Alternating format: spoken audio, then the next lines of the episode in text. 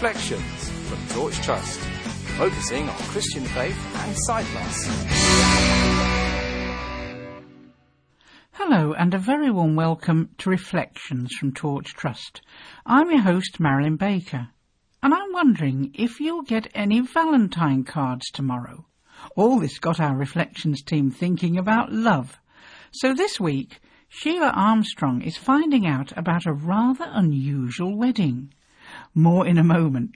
But first, let's play a song sung at this particular wedding. Shine, Jesus Shine. The version we're going to play was part of an event called The Big Sing at the Royal Albert Hall in 2012.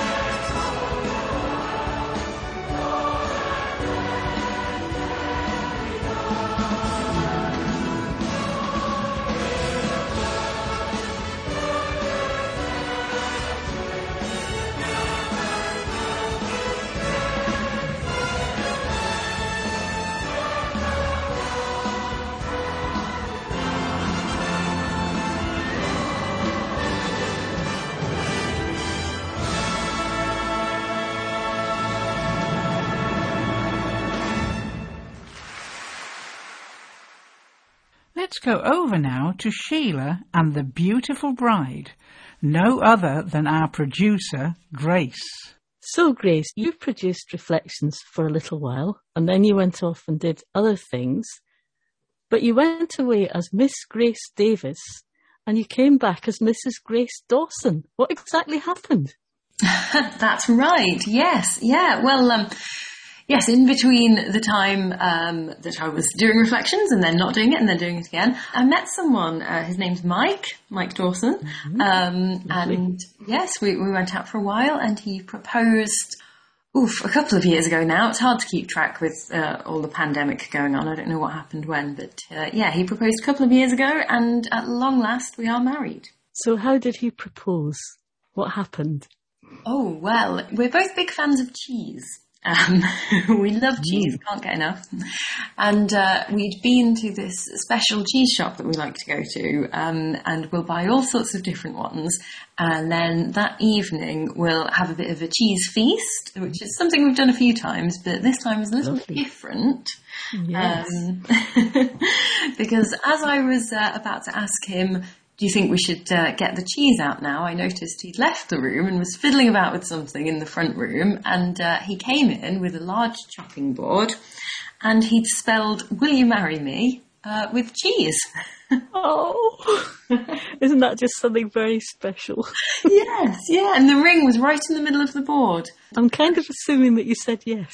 Oh, I did. I said yes. I immediately said yes, and then we ate all the cheese. Slipping the ring on first, of course. Yes. Oh, of course. Yes. Yeah. So, can you describe the ring? I mean, we're on the radio, so we, we need we need a description.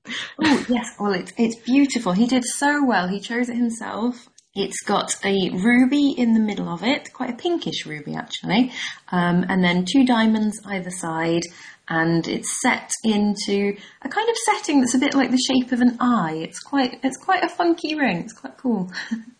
So you had no idea that this was a a foot, you know, until it happened. Is that right? Yeah, I'd sort of. I mean, we talked about getting married, and, and we both knew that we wanted to, and um, it, it'd come up a little bit, but I didn't know. No, I didn't know. I, I had a feeling something was up that day. He seemed nervous. Other than that, no idea. a bit on edge, was he? Yes. Oh, he was. yes, I suppose it's quite nerve wracking in case somebody says no. well, yes, yeah. Yeah. Well, it's it's wonderful that you said yes. How did you meet each other? How how did you get together in the first place? Well, we met through mutual friends. We'd sort of been on the edges of the same kind of group of friends uh, for a few years. We actually went to the same secondary school, but he was the year above me, so I didn't know him at all. Um, but we we both we'd both met the same sorts of people and seen each other at parties and things and chatted a few times. Um, and then eventually one day we, we went to do a pub quiz and hardly anyone else showed up and we really got to talking then. And then a friend of ours arranged a weekly board game night and we both went to that and um, we just really got to know each other there. And, and that was it really. We just sort of started going out. So you just realised that he was Mr. Right for you. Yes, yeah, yeah. It was nice. It was nice getting to know each other as friends first. I, I liked being able to Absolutely. do that. Yeah. Yes, absolutely. I think that's really crucial. And we'll get back to Grace and Sheila in a moment. But before we do, I'd like to sing you a song of mine. Now, as some of you know, I'm not married, but I've written lots of songs about Jesus and his amazing love for all of us, no matter who we are. So here's my song, No One Else.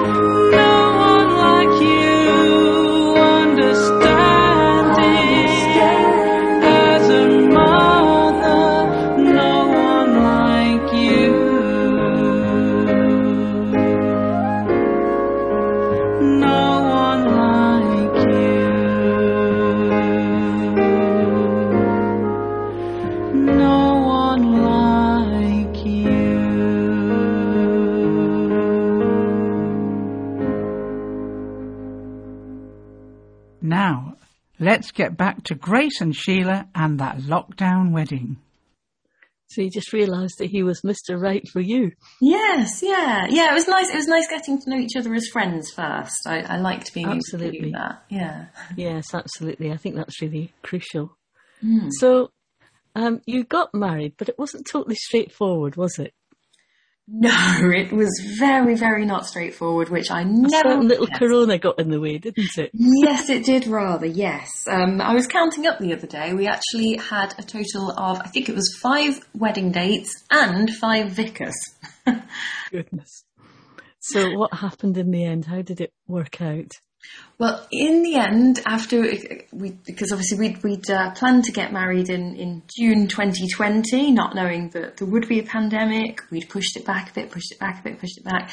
Um, we did manage to get married in 2020, um, in August.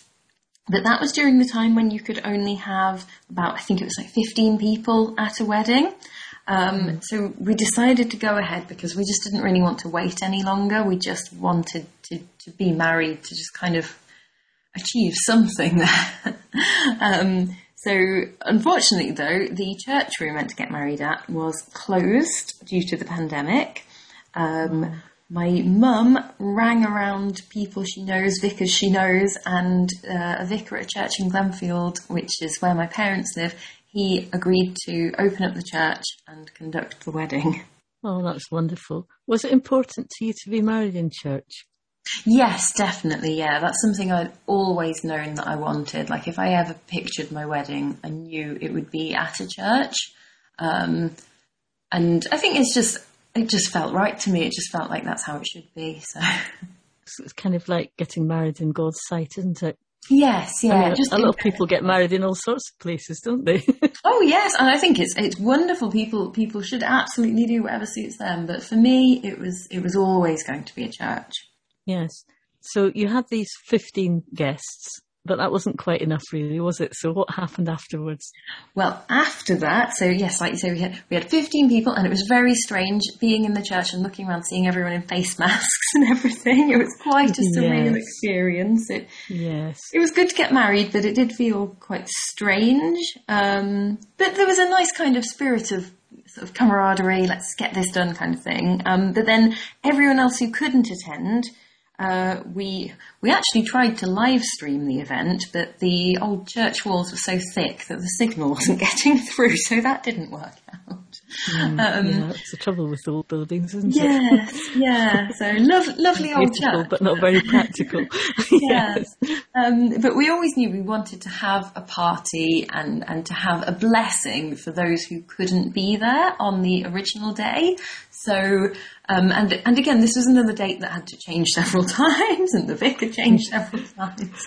Um, our original vicar from, from the very first church, he actually retired in the meantime. So he was no longer Oh, how inconvenient. considerate of him. I know. he could have hung on, couldn't he? Well, I thought so, but yeah, I think he was eager to get out there. So. um, so eventually, we did manage to have a wedding blessing at the original church. And we followed that up with the original reception as planned, uh, with all of the guests that we wanted. We we were so fortunate. We managed to do this in October when um, COVID was quite low and there weren't restrictions, and um, and we made it as safe as possible. But we actually did manage to have the full big day that we wanted. So, did your wedding dress still fit you, or is that a very impertinent question? no, it's a good question. Well, I, I, I wore a different one for the mini wedding. Um, I wanted to save the one that I bought originally for the big day, and um, right. it, it did fit actually. I actually lost a bit of weight during the pandemic, so uh, and it was a bit snug Well before, done. so it fit very well in the end. So Well done. Well, I mean, some of us have gone the other way, haven't we? I think I have now. After the wedding stress, I've just I've just been relaxing and eating. So yeah. yeah, eating your cheese. yes. So, what's your favourite memory of all these five vicars and five wedding dates and five everything? You've certainly spun it out, Grace. You surely oh, yeah. have. I'm, I'm exhausted from it now. yes, I can imagine. What, what would you Um, say would be your top memory, apart from the wonderful thing of uh, spending the rest of your life with Mike? Yes, Obviously, well, that, yes, that maybe absolutely. should come top. that comes top. But then, other than that, I would say just finally getting to celebrate with everyone. We we had a sort of um, almost carnival summer fair kind of theme at, at the big party, and we hired a bucking bronco among other games, and um, the the sheer hilarity of seeing all of our friends and family clambering onto this bucking bronco thing and attempting to ride it and being shaken off and playing at being cowboys. It was it was so funny and just getting to look around and see that this has finally happened and everyone we love is here and it, yeah, that was amazing. it was really important to you in God's sight again for all the guests that you wanted to hear that blessing and to hear you and Mike responding to it. Yes, absolutely. Yeah, it was it was lovely, and I think I have we well we both have a mix of friends and family. Um, some of some of them are religious, some of them. Um, you know, church is a place that they're used to going. Some of them aren't at all, but it felt nice to kind of bring everyone together and to kind of share that with them, even if it's not their own religion.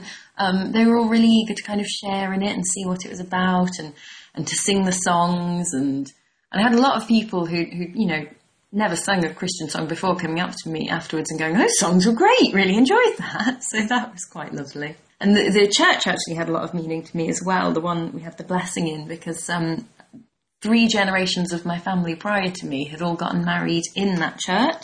Um, so that was really special. And we actually found out that my great grandparents got married in that church on the actual same day as us, which we didn't know. Oh, that's amazing. Yeah, so quite quite a heritage there. Hmm, yeah. So what songs did you sing? Because maybe we could play one or two. Oh, On the show. absolutely. Well, we had Bring Shine it all Shine. Yeah, that's a good one. yeah, everyone loved that one. Um, and we had uh, 10,000 Reasons by Matt Redman.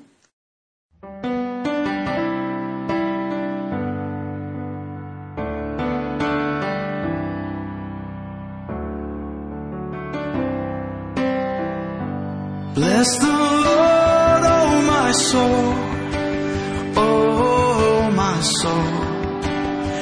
Worship His holy name. Sing like never before, oh my soul. I worship Your holy name. The sun comes up, it's a new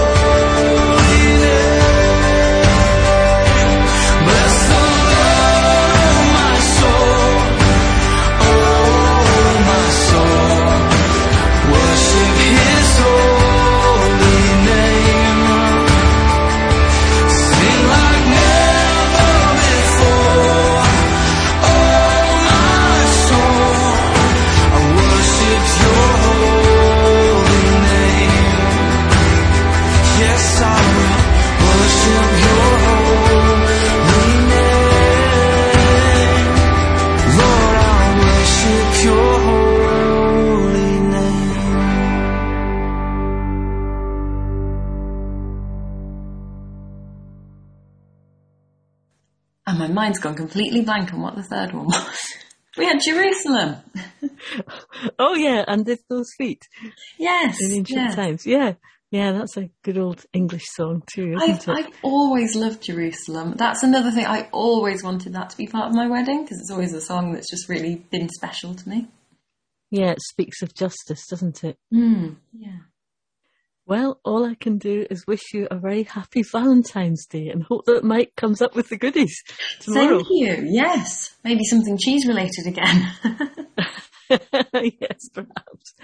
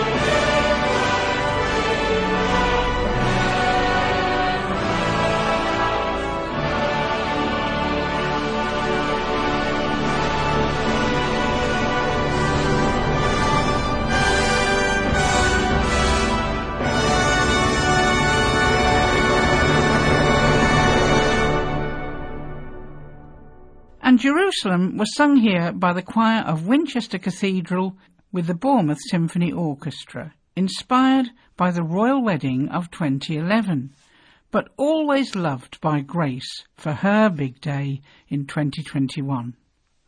Now, a couple of weeks ago, you may have heard us talk about the free pathway players Torch Trust is giving away. The Bible has a lot to say about the things that are important to us, and love is no exception. If I speak in the tongues of men or of angels, but do not have love, I am only a resounding gong or a clanging cymbal. If I have the gift of prophecy and can fathom all mysteries and all knowledge, and if I have a faith that can move mountains, but do not have love, I am nothing.